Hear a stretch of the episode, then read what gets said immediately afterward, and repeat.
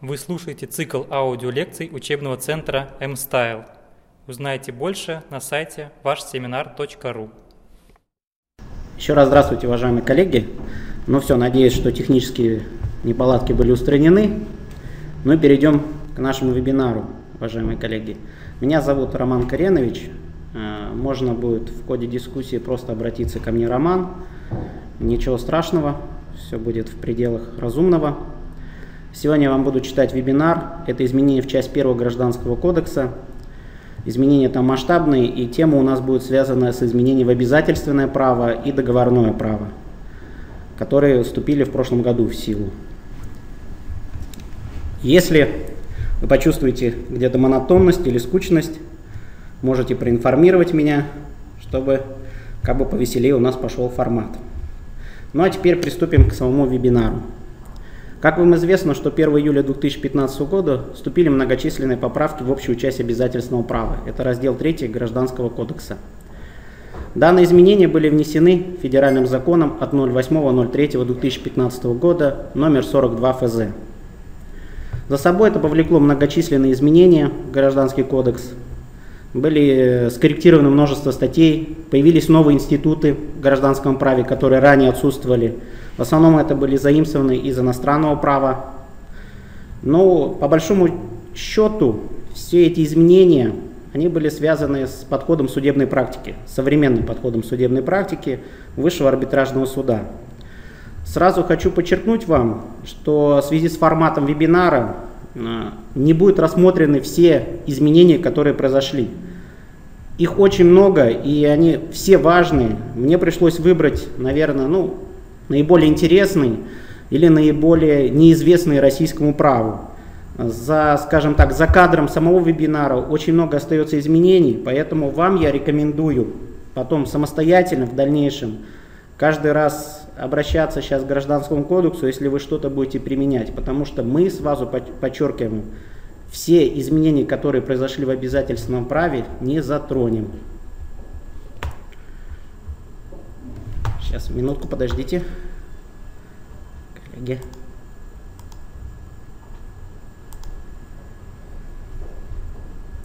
Так. Значит, я вам сейчас перечислю, какие основные изменения произошли, для того, чтобы вы хотя бы понятие имели об общих изменениях, которые были в Гражданском кодексе, и, следовательно, сами потом уже могли знать, о чем мы сегодня с вами поговорили, а о чем мы сегодня с вами не сумели поговорить. Ну, прежде всего, вводится регулирование новых договорных конструкций, это опционы, абонентские рамочные договора, внедрены новые договорные инструменты, возмещение имущественных потерь, заверение об обстоятельствах, предусмотрена ответственность за недобросовестное ведение переговоров. Полностью переработано положение поручительства. Банковская гарантия теперь заменена на независимую гарантию. Вводится регулирование обеспечительного платежа. Вводится понятие законного процента. Переработано положение по триста девяносто пятой статье. Предусмотрена возможность заключения между кредиторами соглашения о порядке удовлетворения их требований. Ну и предусмотрен подход о взыскании убытков. Сейчас мы с вами уже перейдем конкретно к положениям, что они изменились. Но первое, как ни странно, мы даже зайдем не в обязательственное право, а в исковую давность. Там тоже произошло одно интересное изменение. Ранее в российском праве не было такого института, как признание срока исковой давности после его истечения. То есть был, конечно, прерыв срока исковой давности в пределах самого срока исковой давности, но, как вам известно, общее правило три года. То есть признание лицом прерывало, но не было такого механизма, что когда эти три года прошли, что после этого можно было его прервать или признать. Ранее судебная практика вообще не предусматривала такого и относилась к этому отрицательно, считала, ну, истек, так и истек, как бы, и все. Сейчас появилось положение, что по истечению срока исковой давности, течение исковой давности начинается заново, если должник или иное обязанное лицо признает свой долг в письменной форме. Часть вторая статьи двести шесть Гражданского кодекса. То есть сейчас Гражданский кодекс фактически допустил признание срока исковой давности даже после его истечения.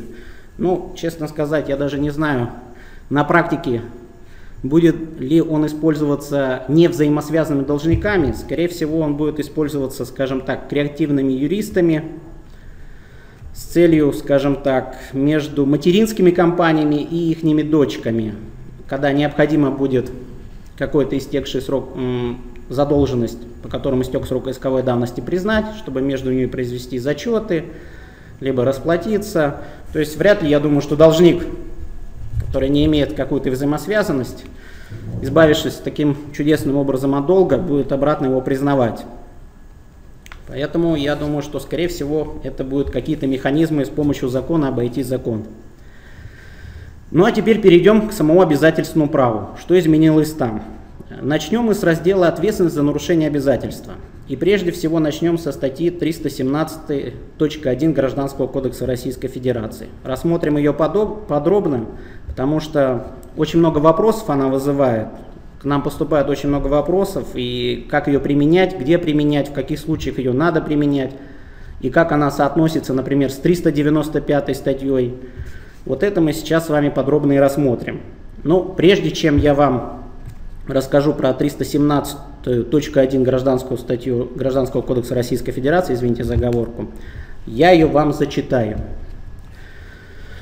Часть первая статьи триста семнадцать точка один, это проценты по денежному обязательству, гласит: если иное не предусмотрено законом или договором, кредитор по денежному обязательству, сторонами которой являются коммерческие организации, имеют право на получение с должника процентов на сумму долга в период пользования денежными средствами.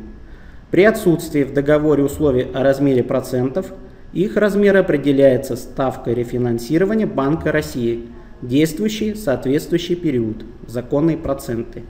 Часть вторая статьи триста семнадцать предусматривает: условия обязательства, предусматривающие начисление процентов на проценты, являются ничтожными, за исключением условий обязательств, возникающих из договоров банковского вклада или из договоров, связанных с осуществлением сторонами предпринимательской деятельности. Ну, таким образом мы видим, что законодатель вводит платности перезапользования денежными средствами, а теперь рассмотрим, где она применяется. Ну, первая ее характеристика дает нам сама триста семнадцатая статья, в которой сказано, что право на процент имеет кредитор по денежному обязательству. Что это значит? Это если грубо разделить все обязательства на денежные и неденежные, по деньгам вам должны отдать деньги, по неденежным обязательствам вы должны отгрузить товары, работы и услуги. Следовательно, данная статья будет только применяться к покупателям или к заказчикам, когда предоставлена отсрочка или рассрочка платежа. Ну, давайте прям банальный пример приведу вам. Предусмотрено первого марта отгрузка, например, товара, десятого марта предусмотрена отсрочка, оплата за отгруженный товар. Так вот, на период с первого по десятое марта данная статья подлежит, подлежит применению в отношении покупателя. Обратный пример берем. Если был первого марта перечислен аванс, а десятого марта уже идет поставка или отгрузка товара, то данная статья не подлежит применению. Она не применяется в отношении поставщика, не применяется в отношении исполнителя по договору подряда, по договору оказания услуг. То есть она действует только в отношении... Так, подождите минуточку, техническая. Так, все. Техническая неполадочка была. Не подлежит применению. Следующее, второе. Данная статья действует только между субъектами предпринимательской деятельности. Третье важное дополнение. Там есть фраза «если иное не предусмотрено законом или договором». Что это значит? Это значит, что эта статья действует автоматически, независимо от того, предусмотрена она в договоре или нет. В договоре стороны лишь могут предусмотреть, что данная статья в их отношениях не применяется. Если же там умолчание, то по автомату считается, что кредитор имеет право начислять эти проценты по денежному обязательству. И четвертое, может быть, не самое важное, но все-таки замечание. В статье триста семнадцать сказано, что она применяется в отношении коммерческих организаций. Хотя многие юристы Теоретики и практики считают, что в силу пункта три статьи двадцать три Гражданского кодекса данная статья подлежит применению в отношении между индивидуальными предпринимателями, а не только между коммерческими организациями, потому что данной статьей Гражданского кодекса предусмотрено, что положение юридических лиц применяется к деятельности индивидуальных предпринимателей, если иное не вытекает из существа правоотношений. Считается, что каких-то таких особенностей не предусмотрено. Ну а теперь рассмотрим соотношение триста семнадцатой статьи точки один и статьи восемьсот двадцать три, это ранее у нас существовало, и сейчас она существует в Гражданском кодексе, коммерческий кредит, и статья триста девяносто пять, потому что многие спрашивают, а в чем между ними разница, если ранее уже существовало положение, предусматривающее проценты. Ну, прежде всего, восемьсот двадцать три статья Гражданского кодекса, коммерческий кредит. Напомним вам, что первый ее признак, она применяется в случаях, предусмотренных договором, то есть стороны обязательно должны в договоре предусмотреть применение статьи восемьсот двадцать три. И второе важное положение, которое ее отличает от триста семнадцатой статьи, там проценты начисляются в любую сторону, то есть и в сторону аванса, и в сторону отсрочки платежа. Это подчеркивает ее разницу с триста семнадцатой статьей точкой один, которая предусматривает, что она применяется только в отношении покупателей. восемьсот двадцать три она может применяться в любую сторону, неважно, как пользуются деньгами, то есть до пользуешься деньгами или после отгрузки товара пользуются деньгами. То есть за любое пользование деньгами применяется восемьсот двадцать три статья. В этом их не принципиальная разница. Ну и разница, что восемьсот двадцать три, еще раз подчеркиваю, применяется в случаях, если она предусмотрена договором. Соотношение с триста девяносто пятой статьей. Многие из вас скажут, ну уже была триста девяносто пятая статья в Гражданском кодексе, и она тоже применяется в отношении денежных обязательств. Тогда смысл было вводить триста семнадцатую статью. Конечно, у них есть схожие моменты. Первое, они законные проценты, скажем, независимо применяются от того, предусмотрены в договоре или нет. И второе, они проценты по денежному обязательству. Тогда спросите, где между ними разница? А разница вот в чем. триста девяносто пятая статья – это статья гражданско-правовой ответственности. Она вступает в силу уже после просрочки платежа. То есть опять возьмем наш пример, когда первого у нас идет отгрузка товара, десятого марта должна быть предусмотрена оплата. Наступает десятое число. Оплата не поступает. одиннадцатое, двенадцатое и так далее, и так далее. Вот тогда, после десятого числа, вступает в силу триста девяносто пять, как мера гражданско-правовой ответственности. На практике сейчас возник вопрос.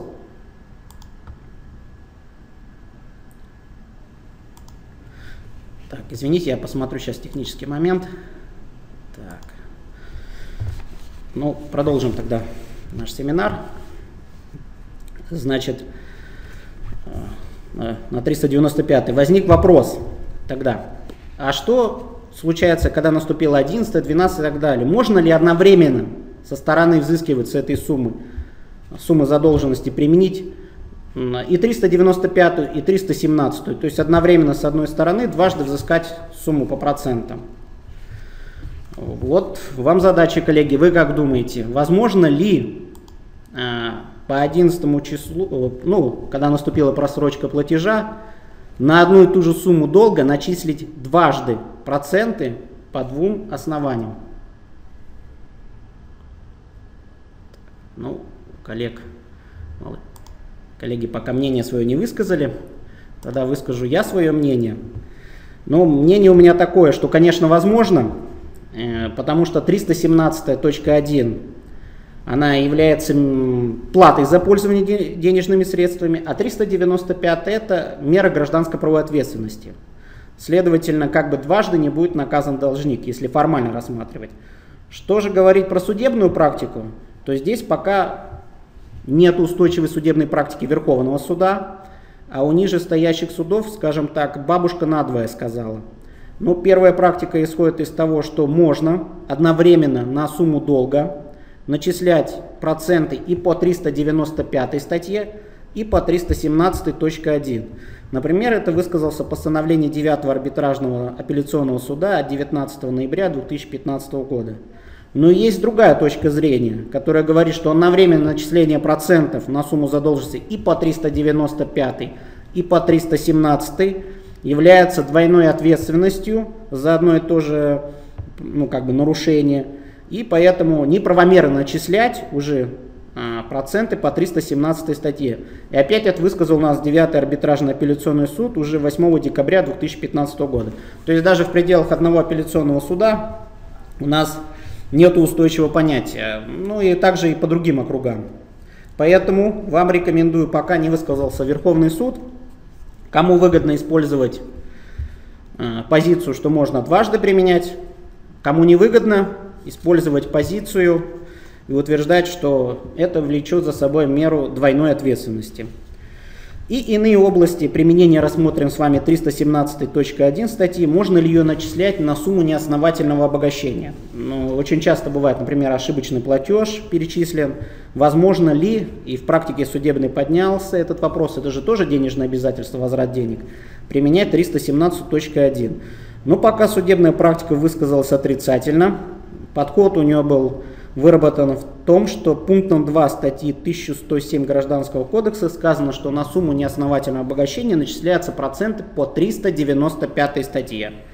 И суд посчитал, так как в триста семнадцатой содержится оборот, если иное не предусмотрено законом, и не посчитали, что законом предусмотрена иная мера ответственности, именно применение только триста девяносто пятой статьи, поэтому триста семнадцатая не подлежит применению. Хотя, когда писался глава неосновательного обогащения в девяносто пятом году, естественно, тогда еще не было триста семнадцатой статьи. Поэтому подход может быть вызывать у кого-то удивление, но такой все-таки есть. Это решение суда девятого, опять же, апелляционного арбитражного суда от четвёртого февраля две тысячи шестнадцатого года. Совсем свежая практика. Проценты по триста девяносто пятой статье. Что поменялось там? Ну, как вам известно, раньше проценты взыскивались по ставке рефинансирования. Теперь изменился подход. Теперь размер этих процентов определяется средними ставками банковского процента по вкладам физических лиц, опубликованным Банком России по месту жительства или нахождения кредитора. Правда, договором можно установить иной процент. И следующая новелла, она внесена в часть четвёртую статьи триста девяносто пятой, заключается в случае, если договором предусмотрена неустойка за неисполнение и надлежащее исполнение денежного обязательства, то проценты по триста девяносто пятой не начисляются, если иное не будет предусмотрено законом или договором. Ну а теперь перейдем к институтам, которые в ответственности гражданского права появились новые и ранее не было известно нам. Это называется соглашение о возмещении потерь, статья четыреста шесть точка один. Официально она именуется возмещение потерь, возникших в случае наступления определенных в договоре обстоятельств. Но ранее этот институт вообще в российском праве не был известен. Пришел он нам из английского права, переводился он, если я не ошибаюсь, заранее определенные убытки. В чем его существо и где его можно применять, мне кажется, это очень такой интересный новый институт, и применение его широкое можно найти. Но прежде он сочетает в себе, можем так сказать, черты и убытка, и черты неустойки, штрафа, скажем так.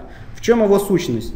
Сущность его заключается в том, что стороны на момент заключения сразу могут договорить, что, в каких случаях обстоятельства, когда не будут исполнены обязательства, возмещаются определенные имущественные потери, то есть устанавливаются денежные компенсации за неисполнение обязательств. Данная статья подлежит применению в предпринимательской деятельности. Что ее отличает от убытков? Ну, прежде всего, убытки, как известно, они применяются как мера ответственности за виновное неисполнение гражданско-правовой ответственности. Данный институт можно применять независимо от того, была ли вина стороны или нет. Даже неисполнение обязательств возникло по форс-мажорным обстоятельствам. Ну, банально можно привести пример. Введены санкции на поставку, например, у нас сейчас норвежской, норвежской семги, норвежской рыбы. и стороны заключили договор о поставке ее, и вступили санкции у нас, например, контрсанкции, как их сейчас называют, против Европейского Союза или Турции. Вроде бы вины поставщика нету в неисполнении своих обязательств. Но если будет предусмотрено вот это обстоятельство, то он все равно будет выплачивать заранее определенные убытки. Ну, или как у нас сейчас именуются, они возмещение потерь, возникших в случае наступления определенных в договоре обстоятельств. Стороны, то есть, теперь сами могут определить обстоятельства, которые характеризуют неисполнение или ненадлежащее исполнение обязательств. И даже если это неисполнение обязательств вызвано не самой виновной стороной, а действием третьих лиц, действиями государственными органами, она независимо от этого сторона будет отвечать. То есть в чем ее прелесть отличает от убытков. Ну и следующее, то есть как похоже, как на институт неустойки. И чем она роднится с неустойкой с пени, даже если у сторон не возникли убытки, ну то есть возникло обстоятельство, которое влечет возмещение имущественных потерь, но в реальности у нее никаких потерь не произошло или потери оказались меньше, то суд все равно не имеет права уменьшить и взыщет ту сумму, которую стороны оговорили. Никакой я практики, конечно, не нашел по части, так как это еще новая, молодая статья, как надо определять все-таки эти обстоятельства. Надо ли указывать конкретно, то есть не поставка к определенному сроку, или можно просто какими-то такими общими фразами оговориться: за неисполнение, ненадлежащее исполнение сторона выплачивает миллион рублей. Не могу сказать, поэтому еще нету судебной практики по этому вопросу.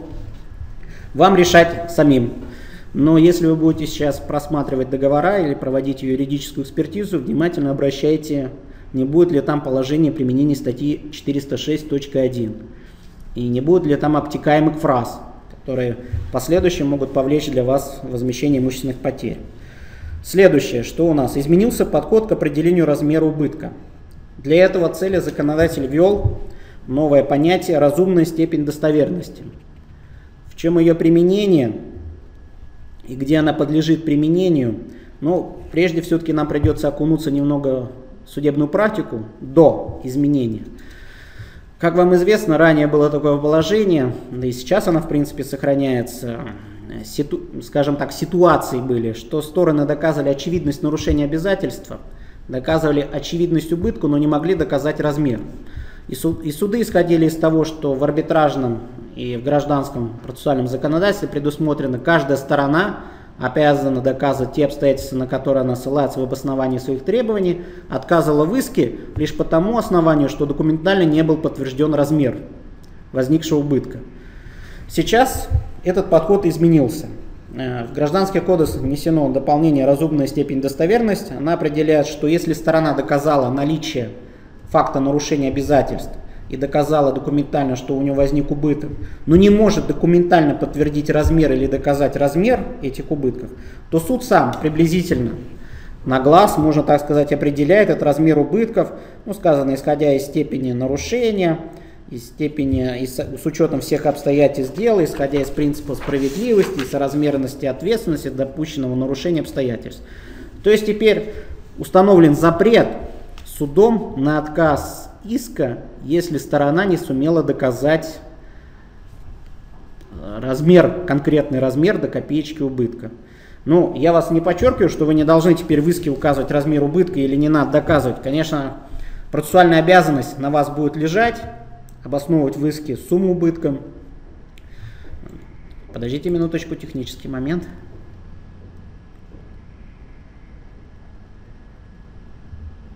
Так, предмет иска. Просто, уважаемые коллеги, извините, мне не видно одновременно ваш чат и, скажем, семинар, поэтому мне приходится переключаться, вот такая техническая особенность, и поэтому вот возникают у нас такие небольшие заминки, мне приходится читать сообщения какие. Давайте, уважаемые коллеги, вопросы вот сейчас пошли. Мы с вами можем поговорить по всем вопросам, вы их оставьте сейчас, потому что мне приходится технически переключаться, я вижу, что вы мне оставляете сообщения. По вопросам мы с вами поговорим после окончания нашего вебинара. Я на все ваши вопросы постараюсь ответить. Так. На что мы с вами остановились, коллеги? Да, сейчас, извините, опять какой-то раз. Так, это... А, статья разумной степени. Сейчас, сейчас, коллеги, извините, пожалуйста. Да, сейчас. Значит, пункт пятый статьи триста девяносто три Гражданского кодекса, ну или часть пятая, конечно, правильно говорит часть пятая, кто-то говорит пункт пятый, кто-то говорит часть пятая. Я все-таки э, правильно говорит часть пятая. Разумная степень достоверности, да, уважаемые коллеги. Сейчас, подождите, опять сообщение. О, так, коллеги, даже технический вопрос, как подключиться к общему чату, наверное, не смогу вам помочь. К сожалению. Следующее. Значит, защита кредитора по негативному обязательству. Появился тоже новый институт в пункте шестом статьи триста девяносто три Гражданского кодекса. Ну, что такое негативное обязательство? Сейчас у нас такие обязательства стали практиковаться. Это, то есть, обязательства, когда надо воздержаться от совершения определенных действий. Очень часто сейчас эти обязательства появились в корпоративном праве. Например, запрет на продажу акций, совершение каких-то действий в определенный период, я не знаю. Ну, в общем, этих много обстоятельств появилось в корпоративном праве. Сдержаться о голосовании по какому-либо вопросу или голосовать по определенному вопросу. И здесь появилось, в связи с этим, этот механизм потребовал защиты. И дополнен он тем, что теперь сторона, если нарушает это обязательство, кредитор имеет право не только требовать взыскания убытков, но и выйти с иском о запрете совершать данные действия, если создается, если это нарушается, или даже если создается реальная угроза нарушения, то есть еще нарушение не возникло, но уже создается намерение, то есть сторона начала вести переговоры, уже можно выходить с иском о запрете совершать данные действия. Следующий институт, который появился у нас, защита прав кредитора об исполнении обязательств в натуре. Это АСТРЕНД триста восемь точка три Гражданского кодекса. Данное правило заимствовано из французского права. Ну, в чем его сущность?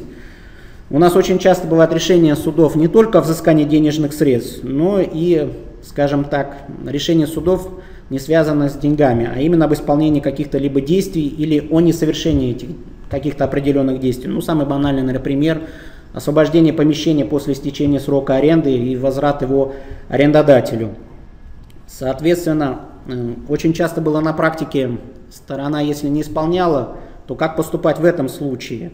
По денежному, понятно, можно было начислить проценты, по неденежному э, только у приставов был механизм, назовем так, штрафов, которые они очень пользовались. Вот сейчас в Гражданском кодексе внесена поправка, которая по, говорит о том, что кредитор, ну, в данном случае он будет уже в суде истец, может попросить суд, и суд отразит в решении, он установит, назовем так, денежную пени или штраф.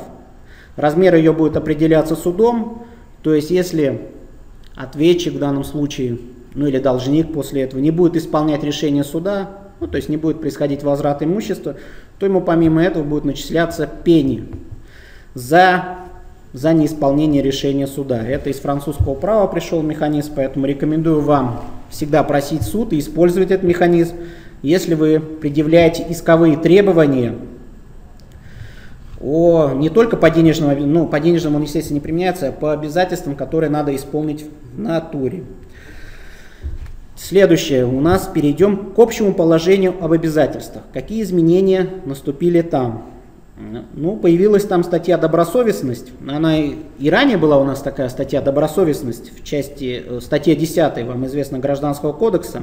Теперь ее расширили и дополнили в части третьей статьи триста семь Гражданского кодекса.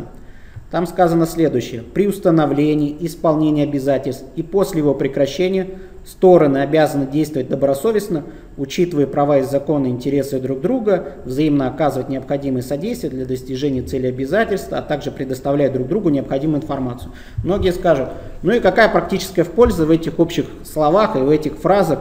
Но все-таки практическая польза ее очень широка и можно применяться. Самый банальный вам приведу пример, где ее практически можно применить за такими большими общими фразами.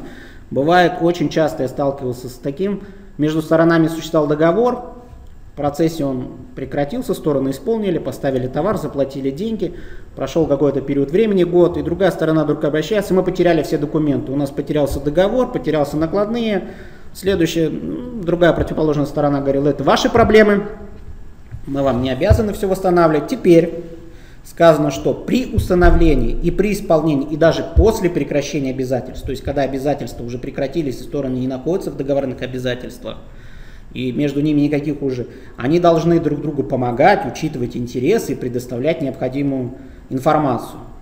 То есть даже когда закончился договор, по крайней мере, вы можете на это сослаться и потребовать со стороны предоставить вам документы, если они утеряны. Вот практически пример применения триста седьмой части третьей. Следующий вопрос – это исполнение обязательств. Какие изменения произошли там?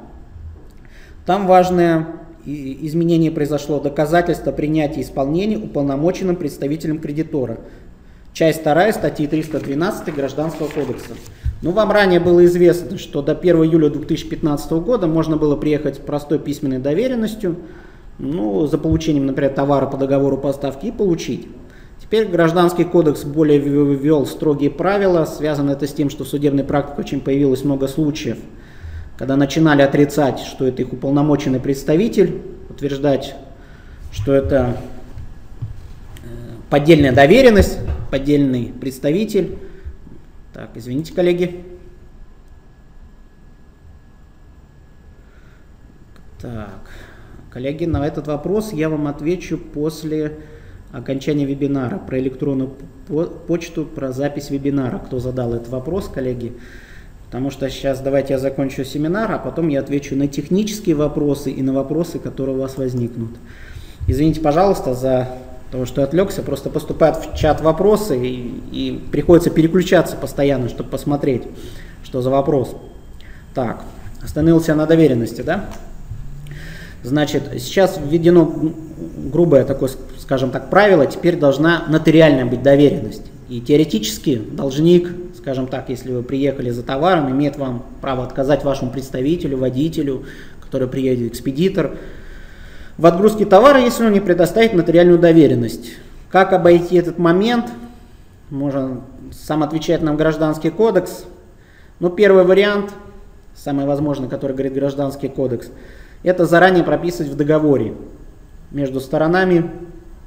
Если вы боитесь, что с вас поставщик потребует теперь нотариальную доверенность, что представители ваши будут действовать по простой письменной доверенности, и кто они будут, работники, не работники, то есть заранее теперь в договоре обговаривать эту ситуацию о наличии каких-либо представителей и о наличии получаем, и как, чем будут подтверждаться, назовем так, их неполномочия. Ну и третий вариант, это, наверное, малоупотребимый, и вообще я не вижу такой в практике, когда непосредственно, скажем, кредитор выписывает перед должником, то есть два директора стоят, и один директор, грубо говоря, видит, что другой директор выписывает своему представителю. Я думаю, что такой на практике ситуацию встретить невозможно. Следующий институт, который у нас появился, тоже ранее неизвестен, это плата за односторонний отказ от исполнения обязательств. Совершенно новый институт, даже очень интересный. Ну, как вам известно, у нас в Гражданском кодексе э, предусмотрены случаи, когда сторона имеет право односторонне отказаться от обязательств. Самый распространенный пример – это семьсот восемьдесят вторая статья Гражданского кодекса, когда за- заказчик имеет право отказаться от договора услуг в любое время, ну, там возместив только фактические расходы по исполнению. Но такие же права могут быть предусмотрены договором и по договору аренды, и возник тогда вопрос, а можно ли это обуславливать выплатой денежных средств? То есть решил отказаться, заплати мне, компенсируй мои будущие, потому что я с тобой вроде бы заключил договор, надеялся на получение прибыли, а тот посередине раз и как бы отказался, и я-то вроде бы и затраты произвел, и потерял много, а в итоге ничего и не вышло.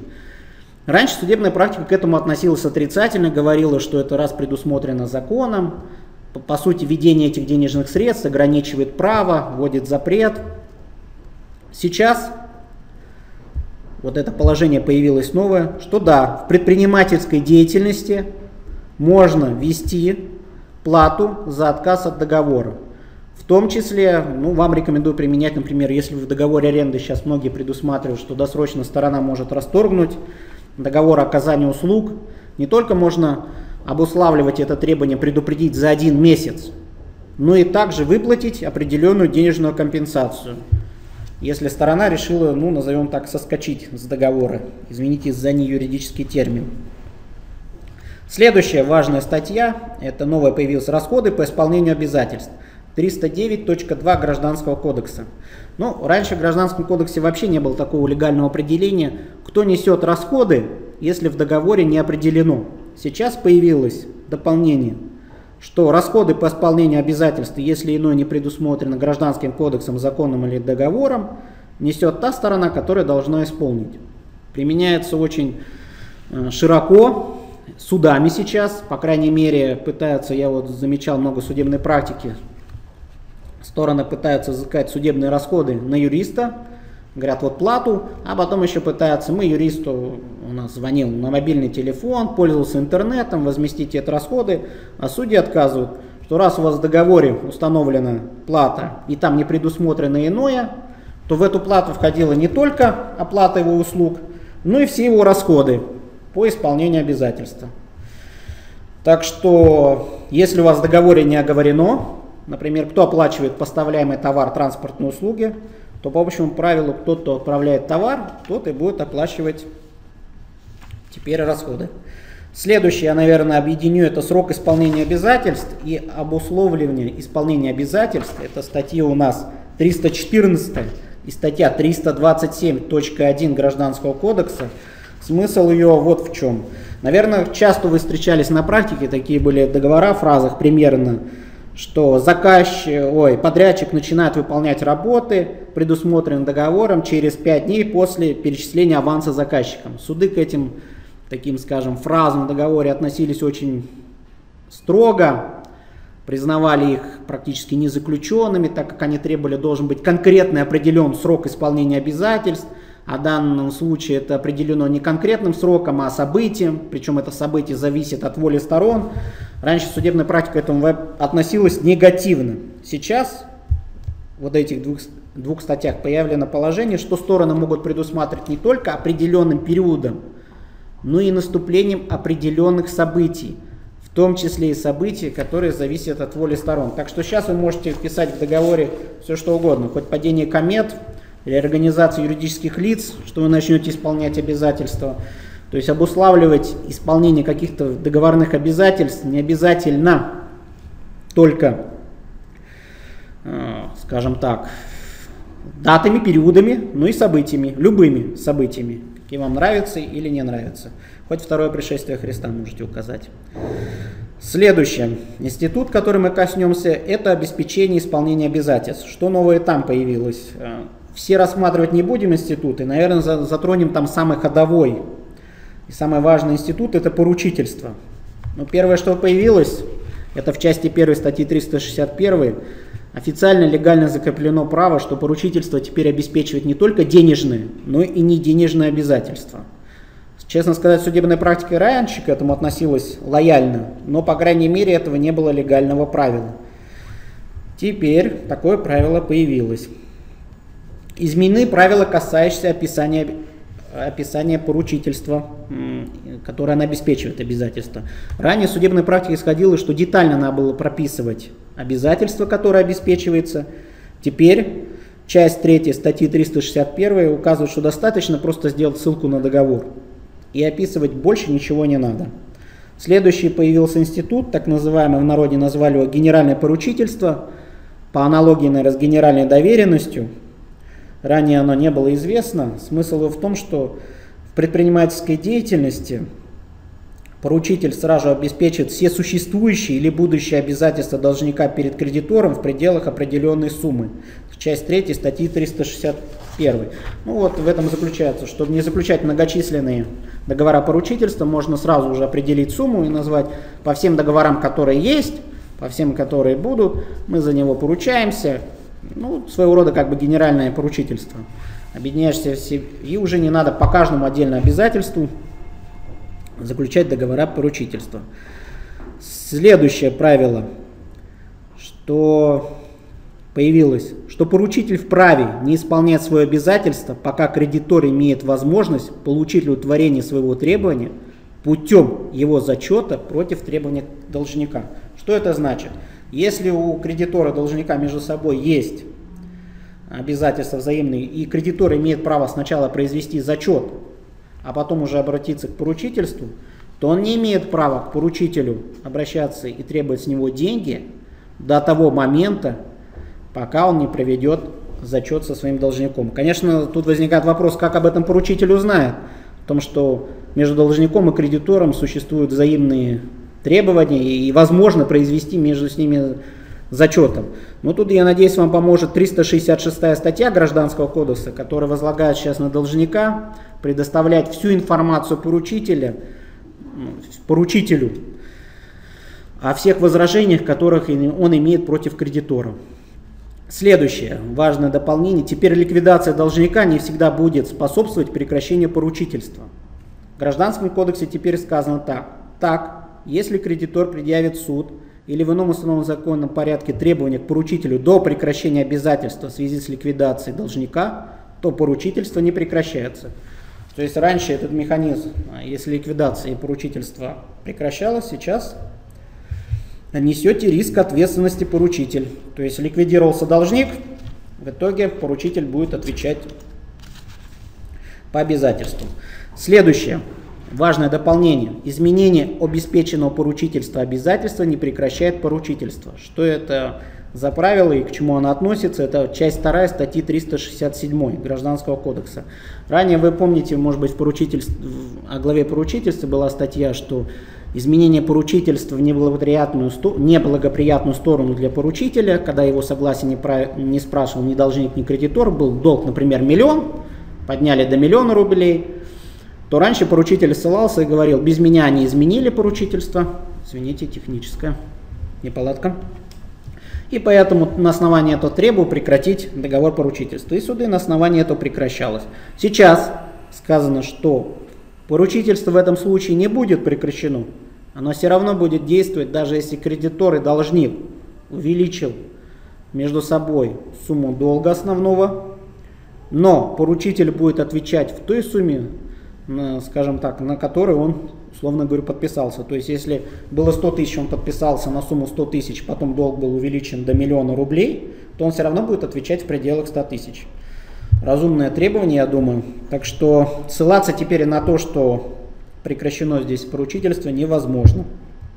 Что поменялось у нас в банковской гарантии? Ну, вообще такой институт уже исчез, появилась независимая гарантия.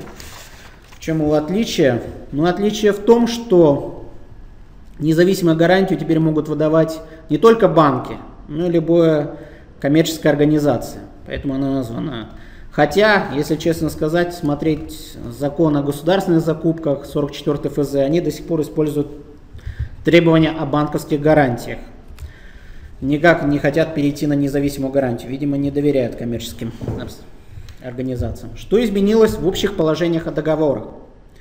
Здесь появился новый институт заверения в обстоятельствах. Ранее вообще неизвестен нашему праву. Возник он из английского права, назывался он у них гарантии. В чем его применение, в чем суть? Наверное, каждый из вас встречал такую фразу в договорах, что продавец гарантирует, что товар не находится в залоге, отсутствует право притязания третьих лиц и т.п. Это, это самый простой пример, который я вам привожу. То есть э, сторона гарантировала какие-то обстоятельства, но, честно сказать, какая ответственность была, если он предоставил недостоверные сведения, наверное, с трудом кто назовет. Больше она как бы касалась моральной стороны. Теперь введен новый институт, это четыреста тридцать один точка два. Так и называется заверение обстоятельств. Суть ее в том, что при заключении договора, либо после его, либо момент действия договора, стороны могут уже потребовать, что сторона должна заверить о наличии каких-то обстоятельств для того, чтобы она приняла решение, заключать договор или нет. Ну, даже Гражданский кодекс перечисляет некоторые обстоятельства, такие как относящиеся к предмету договора, полномочия, наличие лицензии и разрешения, о своем финансовом состоянии, либо отношение к третьему лицу, лицу. Ну, любые сведения вы можете затребовать, скажем так, с лицом, и с которым вы намерены заключать договор. Что, чем, где этот механизм, наверное, будет применяться, я думаю, скорее в due diligence, когда покупаются крупные активы, либо покупаются крупные, скажем так, компании, доли. Соответственно, о наличии дебиторской, кредиторской задолженности, о наличии права притязания третьих лиц. Если вы покупаете здание, помещение, вы можете требовать информацию о наличии залога, поручительства. Любые сведения Рекомендую вам этот институт очень использовать. Вот. И что самое еще интересное, в этом институте предусмотрено, что для субъектов предпринимательской деятельности и участников корпоративных отношений предусмотрена повышенная ответственность. В чем это выражается? Это пункт четвёртый статьи четыреста тридцать один точка два. Если они за какие-то обстоятельства поручились, независимо от того, было ли им известно о наличии этого факта или не было известно, они все равно несут ответственность. То есть они поручились, что нет, например, никаких правопритязаний, и вдруг откуда-то всплывает какой-то иск, неважно, знал он о наличии этого иска или не знал, если он утверждал, что никаких нет претензий, он будет нести ответственность. Но какая ответственность за это предусмотрена? Ну, прежде всего, сейчас можно предусмотреть договорную ответственность, неустойку, убытки. Плюс туда внесено, что сторона теперь может отказаться, если существенная информация предоставлена недостоверная, отказаться от вообще от исполнения обязательств договора, то есть расторгнуть. Предусмотрено, что он может требовать теперь признания данного договора недействительным, как введение в заблуждение. Вот такие механизмы теперь введены для защиты по договору о заверении об обстоятельствах. Следующий институт – это защита слабой стороны по договору, пункт три статьи четыреста двадцать восемь. В чем его сущность? Каждый из вас помнит, что в Гражданском кодексе было указание, что по договору присоединения сторона, которая подписала обременительные условия, имела право через суд их оспаривать, говорить, что она явно обременительна, даже если она не противоречила Гражданскому кодексу. Сейчас это расширено. Сказано не только по договору присоединения, по любому договору, если просто стороны не равны в договорных, скажем так, в переговорных процессах. То есть одна сторона более крупнее, более сильнее в коммерческих отношениях между, например, банком и кредитором. Банк, естественно, находится в более сильной позиции. Даже если теоретически, назовем так, у кредитора есть возможность писать протокол разногласий или что-то, но на самом деле все понимают, что на практике никто их не, не будет рассматривать протоколы разногласий. Поэтому вот предусмотрено, что если вы подписали договор и считаете, что они явно обременительны, вы можете оспаривать положение этого договора в суде. Ну и следующее, наверное, я объединю их две. Это недействительность договора и незаключенность договора. Что там добавлено? Это в четыреста тридцать один точка один Гражданского кодекса Российской Федерации и четыреста тридцать два точка два. Там сказано следующее, что если контрагент, ой, извините, вы приняли исполнение обязательства от контрагента по предпринимательскому договору и не исполнили свое обязательство встречное, то потом вы не, не имеете права формально ссылаться на то, что, скажем, договор недействителен. То есть, если вы заранее видели, что договор недействителен, или видели, что он, это же правило, не заключенный договор, но начали по нему работать, то есть получали деньги, имущество, а потом решили, скажем так, грубо соскочить с договора и начали в суде утверждать, что он имеет пороки, и он на самом деле не заключен либо недействителен, теперь суд имеет право вам отказать. Исключение сделано только по недействительности, можно ссылаться, это сто семьдесят три, сто семьдесят восемь, сто семьдесят девять статья Гражданского кодекса. По незаключенности вообще уже невозможно ссылаться. Что появилось у нас новое в порядке заключения договора? Но появилась новая статья четыреста тридцать четыре точка один, которая предусматривает переговоры. То есть вообще ранее не был прописан у нас в Гражданском кодексе процесс переговоров и ответственность за переговоров. Ну, следующее, что там ответственно предусмотрено, какая ответственность за ведение переговоров? Ну, введен запрет, что теперь сторона не должна, скажем так, умышленно вступать в переговоры, не имея целью заключить договор. Ну, то есть специально она вступает, чтобы сорвать сделку с другими контрагентами. Теперь это запрещено. Сказано, что если она действует недобросовестно, неразумно, скрывает какую-то информацию, либо вступает в договоры умышленно, не желая заключить договор, например, с целью прервать, как я уже сказал, другие договорные переговоры с другими сторонами, то теперь она будет нести убытки, ответственность за это. Следующее там предусмотрено. Стороны теперь могут заранее, сейчас это предусмотрен институт, составить соглашение о ведении переговоров. В нем предусмотреть, как они будут вести переговоры, кто какие расходы несет по ведению переговоров. Например, ну, подготовить площадку для строительства, если будет заключаться договор подряда. Можно уже заранее предусмотреть эти положения. Следующее у нас положение, мы перейдем о расторжении об изменении договора. Что там интересно? Там вообще новый интересный институт появился. Реализация права на односторонний отказ от договора и осуществление прав по договору.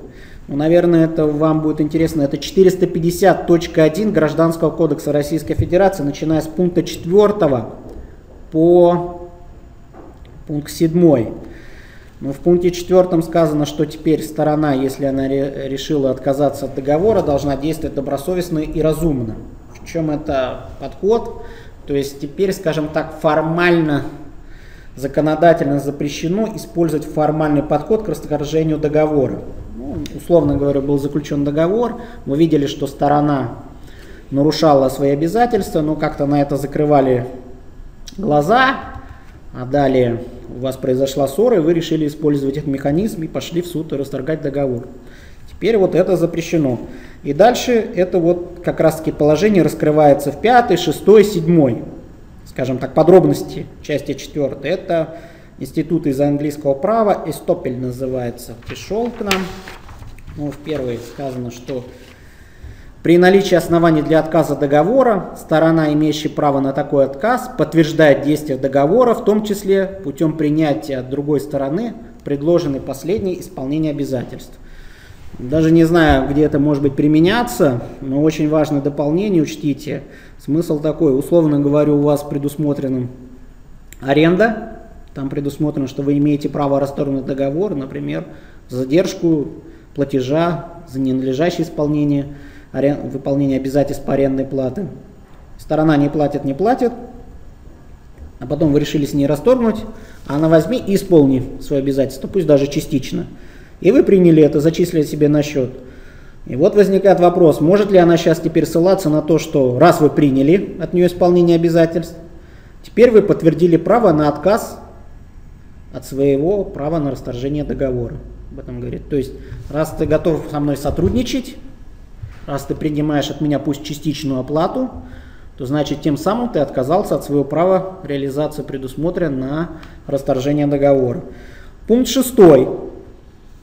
Говорит о том, что э, если вы совершаете какие-то конъюнктивные действия, которые подтверждают ваш отказ от договора, ну я таких, наверное, действий не знаю, они должны быть предусмотрены в договоре, поэтому по ним подробно не остановимся, а вот остановимся подробно по пункту седьмому, который предусматривает, что если вы не заявите в определенный срок определенные действия, которые у вас предусмотрены в договоре, то вы считаете, что вы отказались от этого права.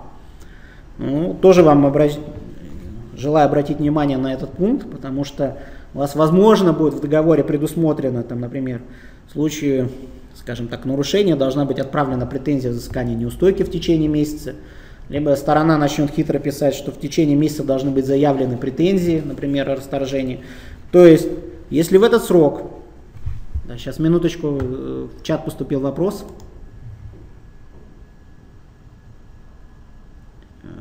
Подождите минуточку, господа. Так, вопрос вот этот будет отвечен после семинара. Так, так остановились мы, значит, на вопросе у нас срок. Да, по срокам остановились. Теперь, если в течение этого срока не будет заявлены вами претензии, то считается, вы отказались от этого права, в том числе и от права на взыскание неустойки, на расторжение, поэтому внимательно сейчас смотрите на эти положения и старайтесь проверять свои договора, на нет ли у вас таких хитрых формулировок, скажем так, которые могут вас подвести под монастырь, что вы отказались от своих прав по реализации по договору. В принципе, это принят институт для стабильности договорных отношений, потому что очень часто стороны использовали формальные основания для расторжения. Ну, как он повернется дальше и будет на практике использоваться, вот возникает вопрос. Ну и переходим к самому последнему, это последние договорные конструкции, новые договорные конструкции. Ну, первый, это, наверное, рамочный договор появился.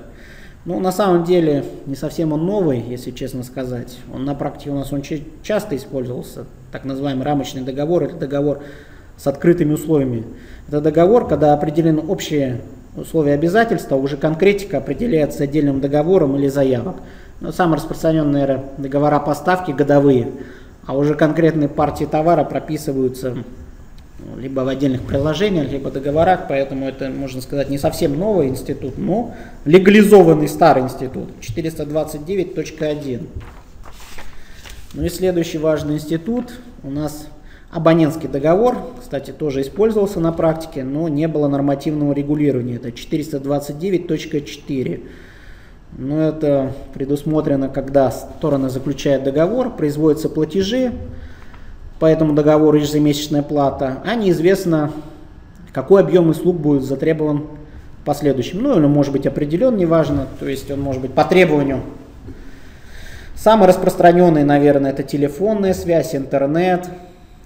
Самые распространенные, я встречаюсь с юристами, заключается абонентский договор. Значит, там может быть предусмотрено на год нанять юриста, ежемесячно перечисляется плата. А будет ли он использоваться и вызываться в суд, и в как, и в как часто, это зависит уже от смотрения сторон. Почему он очень, кстати, нужен и важен. Раньше, я подчеркну, бухгалтерия не имела права, ну, наверное, для налога списать расходы, если не было фактически оказанных услуг, она требовала. Вот заключен абонентский, перечислялась ежемесячная плата, а в этот месяц юрист не требовался, он не вызывался, и на расходы не имела права списать бухгалтерия. Сейчас, в принципе, нормативно определено, то плата перечисляется независимо от того, были затребованы эти услуги или не было. Ну и следующий у нас появился важный, вообще не имеющий ранее в гражданском праве, это опционное заключение договоров и опционный договор. Сразу подчеркну, это не новый вид договора, а договорная конструкция. Подлежит он, наверное, применению ко всем типам договоров. Поставки, купли-продажи, ну это тоже разновидность купли-продажи, аренда, оказание услуг. Так что, в чем их различие? Что такое опционное заключение договора и опционный договор? Ну, рассмотрим прежде всего, давайте начнем с опционного договора. Мне кажется, это даже интересная конструкция, в чем-то она совмещает все черты предварительного договора и основного договора. Опционный договор, это суть в том, что договор уже есть, но он не активирован. То есть там есть какая-то обязанность, например, поставить товар, предоставить в аренду помещение. И от желания второй стороны возникает, активировать или нет. То есть она должна совершить какие-то действия. Например, в течение месяца заявить заявку, да, я согласен работать. То есть если она заявляет, договор как бы вступает в силу. Если не заявляет, договор автоматически не вступает в силу, он как бы прекращает свое действие. Удобен он больше, чем получается как бы обязанность только у одной стороны, которая должна предоставить. У второй стороны никаких обязанностей нет, у нее есть только желание, активировать его или нет. И в отличие от предварительного, предварительный все-таки порождает обязанность в будущем заключить договор, а здесь сразу вступает в силу договор. Ну и опцион на заключение договора, это у нас, так скажем, безотзывная оферта, когда... Ну, примерно как и опционный договор, то есть существует некая оферта. Если сторона тоже в какой-то период заявит о его активации, то есть совершит действие, то значит договор вступает в силу. Если не заявит, то значит как бы договор не будет заключен. В чем его польза? Ну, опять, это обязанность только у одной из сторон. У второй стороны никаких обязанностей нет. У нее есть желание активировать либо его, либо не активировать. Ну, в принципе, все, что я хотел затронуть. Теперь, если у нас есть немного времени, я готов рассмотреть ваши вопросы в чате.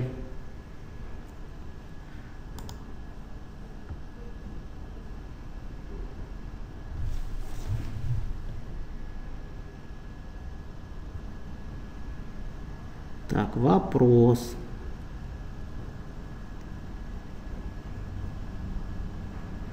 Вопрос от имени жильцов. Каким образом можно расторгнуть публичный договор при оказании услуг с физическим лицом, кроме соглашения сторон? Так, от имени жильцов это вы подразумеваете договор с кем? С управляющими организациями?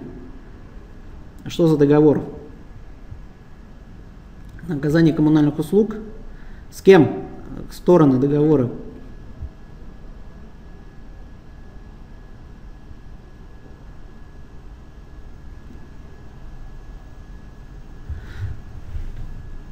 Коммерческая организация, физическое лицо. Так, а тип договора на оказание коммунальных услуг или что? Вы можете... Нет, нет дома.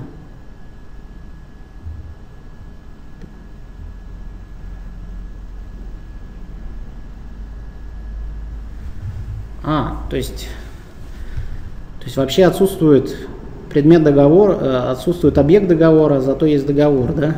Интересно. То есть, а как же, так, давайте так, вашей, по вашей ситуации, так, я понял, я понял ваш вопрос. Вы можете позвонить мне сейчас, сегодня на горячую линию? Алло.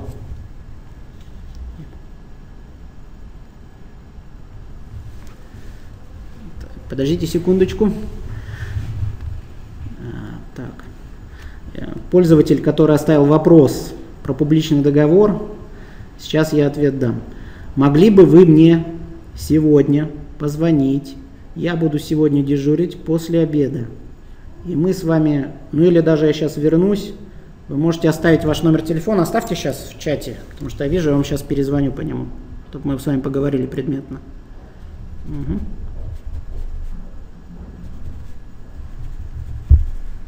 Это Питер, телефон? Да, да, вижу.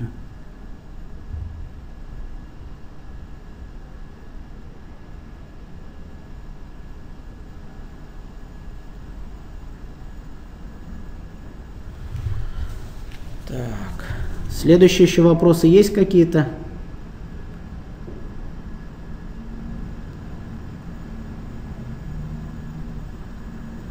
Так, вопрос появился.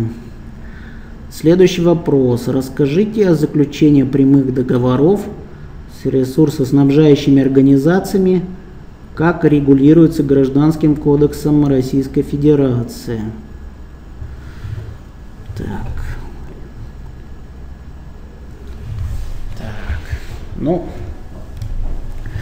по ресурсоснабжающим организациям, честно сказать, это сегодня не относилось к теме семинара, поэтому возможность его, как его применять, это вы имеете в виду договор, у меня сейчас просто под рукой нету консультанта, механизм этот с вами рассматривать, я вам могу вы, это уже целая, скажем так, назовем лекция семинара, тут двумя словами на этот вопрос не ответить. Если я буду знать ваши теперь пожелания, в следующий раз, я, если буду готовить семинар, так, сейчас подождите минуточку, отвечу на один вопрос, потом следующий посмотрю. В следующий раз я подготовлю тогда семинар, я буду знать, как регулируется с ресурсоснабжающими организациями Гражданский кодекс, потому что это отдельная у нас глава есть Гражданского кодекса. Ну и плюс федеральные законы различные, смотря с какими ресурсоснабжающими, а водоснабжение, электроснабжение, то есть там даже, скажем так, в пяти словах Гражданский кодекс и все законы, которые нормативные акты, они не уложатся нам в тему семинара, это вопрос, скажем, не пяти минут. Можно ли понимать? Сейчас.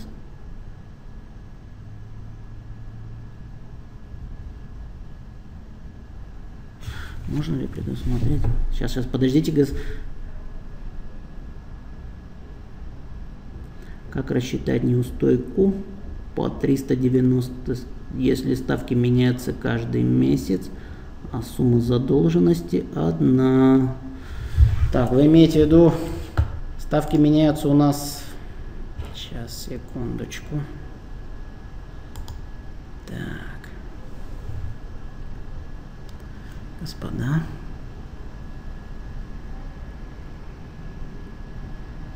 Можно ли в свете последних изменений расторгнуть договор, оплата которому привязана к доллару по причине резкого увеличения курса? А на по какому основанию вы планируете расторгнуть договор? Написано, можно ли расторгнуть последних изменений, расторгнуть договор, оплата по которому основание расторжения, какое вы хотите использовать?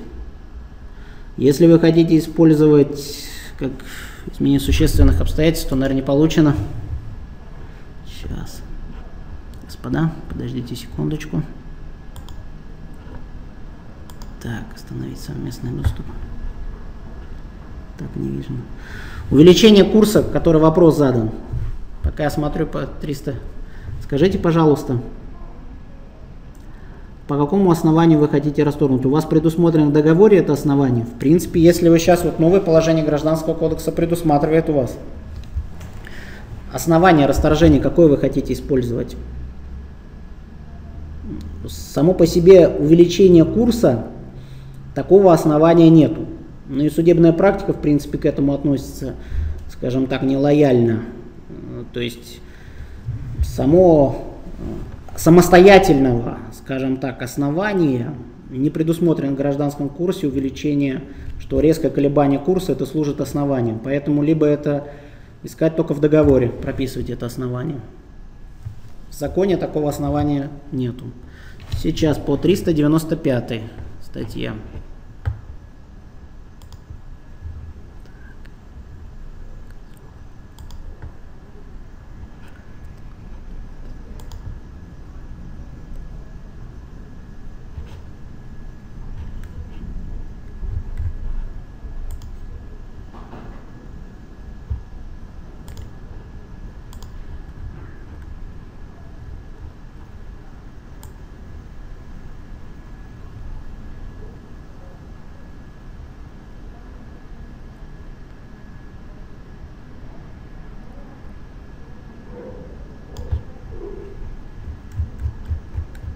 Сейчас, подождите, слишком много вопросов, я не успеваю сразу на все ответить.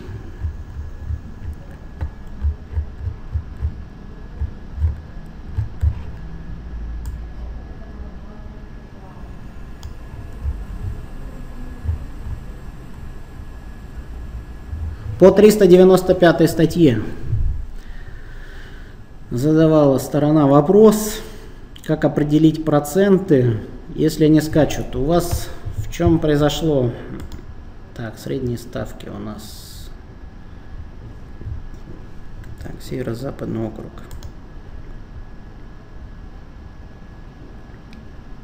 А, понятно. Все.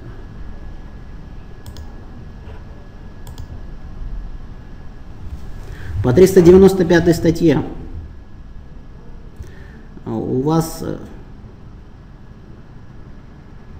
Я хотел спросить, у вас двенадцать месяцев идет до вступления в силу новых поправок, потому что, как я смотрю, по триста девяносто пятой, у меня, по крайней мере, в базе информация, ставки пока еще действуют одни и те же, введенные, так скажем, средние ставки по вкладам физических лиц. Вы имеете в виду, как применять положение, когда была ставка рефинансирования, а сейчас вступила триста девяносто пятая, да?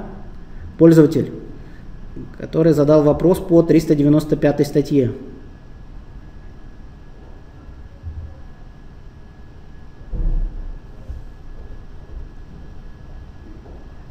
Ну, так, если они поменяются, допустим, по месяцам, то, конечно, они вряд ли будут меняться. Я не верю, что такое произойдет. Так, ну, сейчас... Вы... Я считаю, что исходить, если по-старому исходила, по крайней мере, практика старая исходила, когда было рефинансирование, ставка, она же тоже была плавающая, не всегда, я понимаю, не всегда ставка рефинансирования у нас была прям восемь-одиннадцать процентов скакала, то применяли, как правило, последнюю ставку, судебная практика, на действующий на момент подачи иска. Какая будет практика в связи с этим? Поэтому считаю. Так, теперь по триста семнадцатой статье точка один. Как правильно сформулировать пункт договора, чтобы начислять проценты по статье триста семнадцать точка один? Ну, примерно я даже в тексте лекции вам привел. Можно использовать фразу такую. Так, стороны договорились о неприменении статьи триста семнадцать точка один Гражданского кодекса по отношениям, сложившимся по данному договору. Формулировки могут быть, в принципе, любые. Как бы законодательной формулировки нету, утвержденной, обязательной. Поэтому главное сформулировать там, скажем так, два условия. Что по отношениям, которые сложились по данному договору, стороны договорились, что триста семнадцатая статья точка один не подлежит применению. А дальше так. Сейчас, подождите, подождите. Статья триста семнадцать может применяться только на период отсрочки платежа. Если покупатель не платит, то период просрочки можно ли... Да, я уже отвечал на этот вопрос, что подлежит применению. Причем даже так хотел сказать, извините, господа. Вариант, скажем так, судебной практики спорный. Одни говорят можно, другие нет.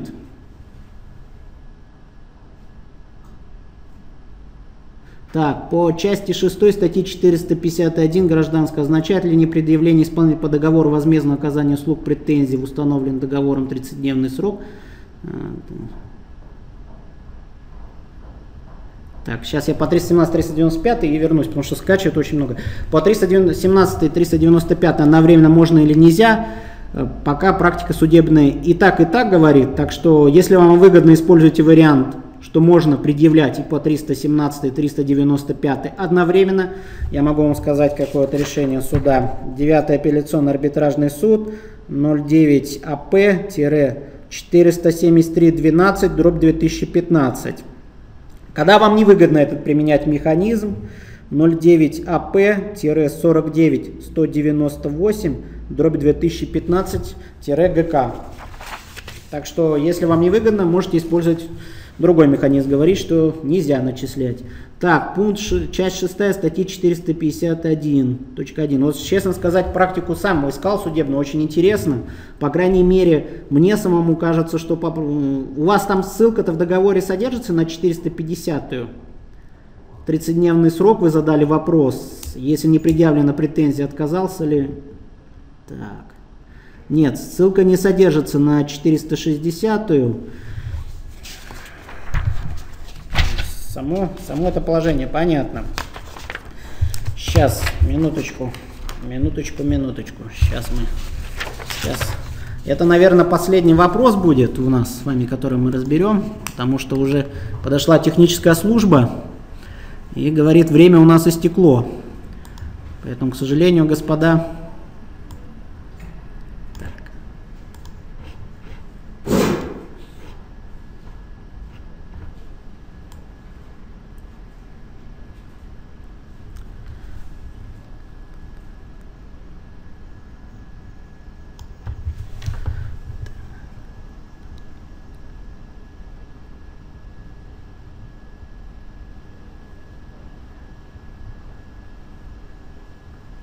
Ну, по четыреста шестидесятой сказано, при наступлении обстоятельств, предусмотренных настоящим кодексом, другими законом, или, я имею в виду четыреста пятидесятая, кто задал, точка один вопрос, в случаях основания для осуществления определенного права по договору заявляет отказ, если она не совершила действия в определенный срок. Так... Срок предусмотренный. Так, а как у вас сформулировано там условие?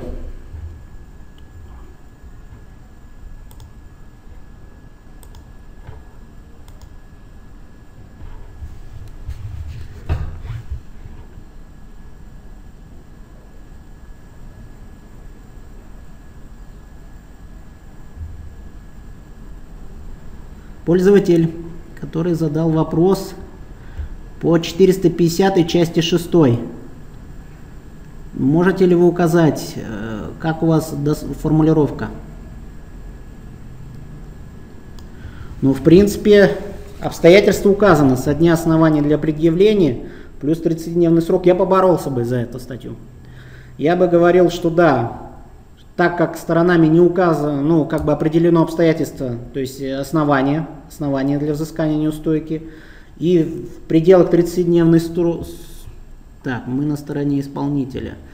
То есть вы на стороне того, кто должен взыскивать, да, деньги, я правильно понимаю? Кто хочет взыскать неустойку. А на чьей стороне? Пользователь.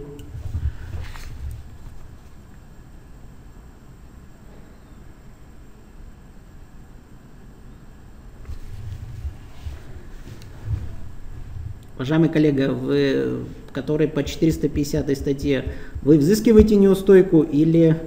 Да, взыскиваете. Вы хотите, может ли использовать против вас контрагент? Теоретически, пока практики нет, я думаю, что он может воспользоваться этим. Если у вас так, скажем, какую вы мне привели формулировку, будь я на стороне, условно говорю, противоположной стороны, которая была бы против вас. Не знаю, знает ли я ваш, ваш контрагент о таких изменениях в принципе в Гражданском кодексе, но теоретически он может ссылаться на это. Я бы тогда постарался бы изменить вот эти формулировки, больше вам не использовать их, потому что вы сами себя можете такой формулировкой, еще пока не сложилась судебная практика Верховного суда, как это информативно отражать, какая степень конкретики должна быть. Поэтому теоретически может сослаться на это, что да, вы не заявили в течение тридцатидневный срок, то есть вы отказались от своего права на реализацию неустойки. В принципе, на любое право можно, и на расторжение, и на неустойку, она на все применяется.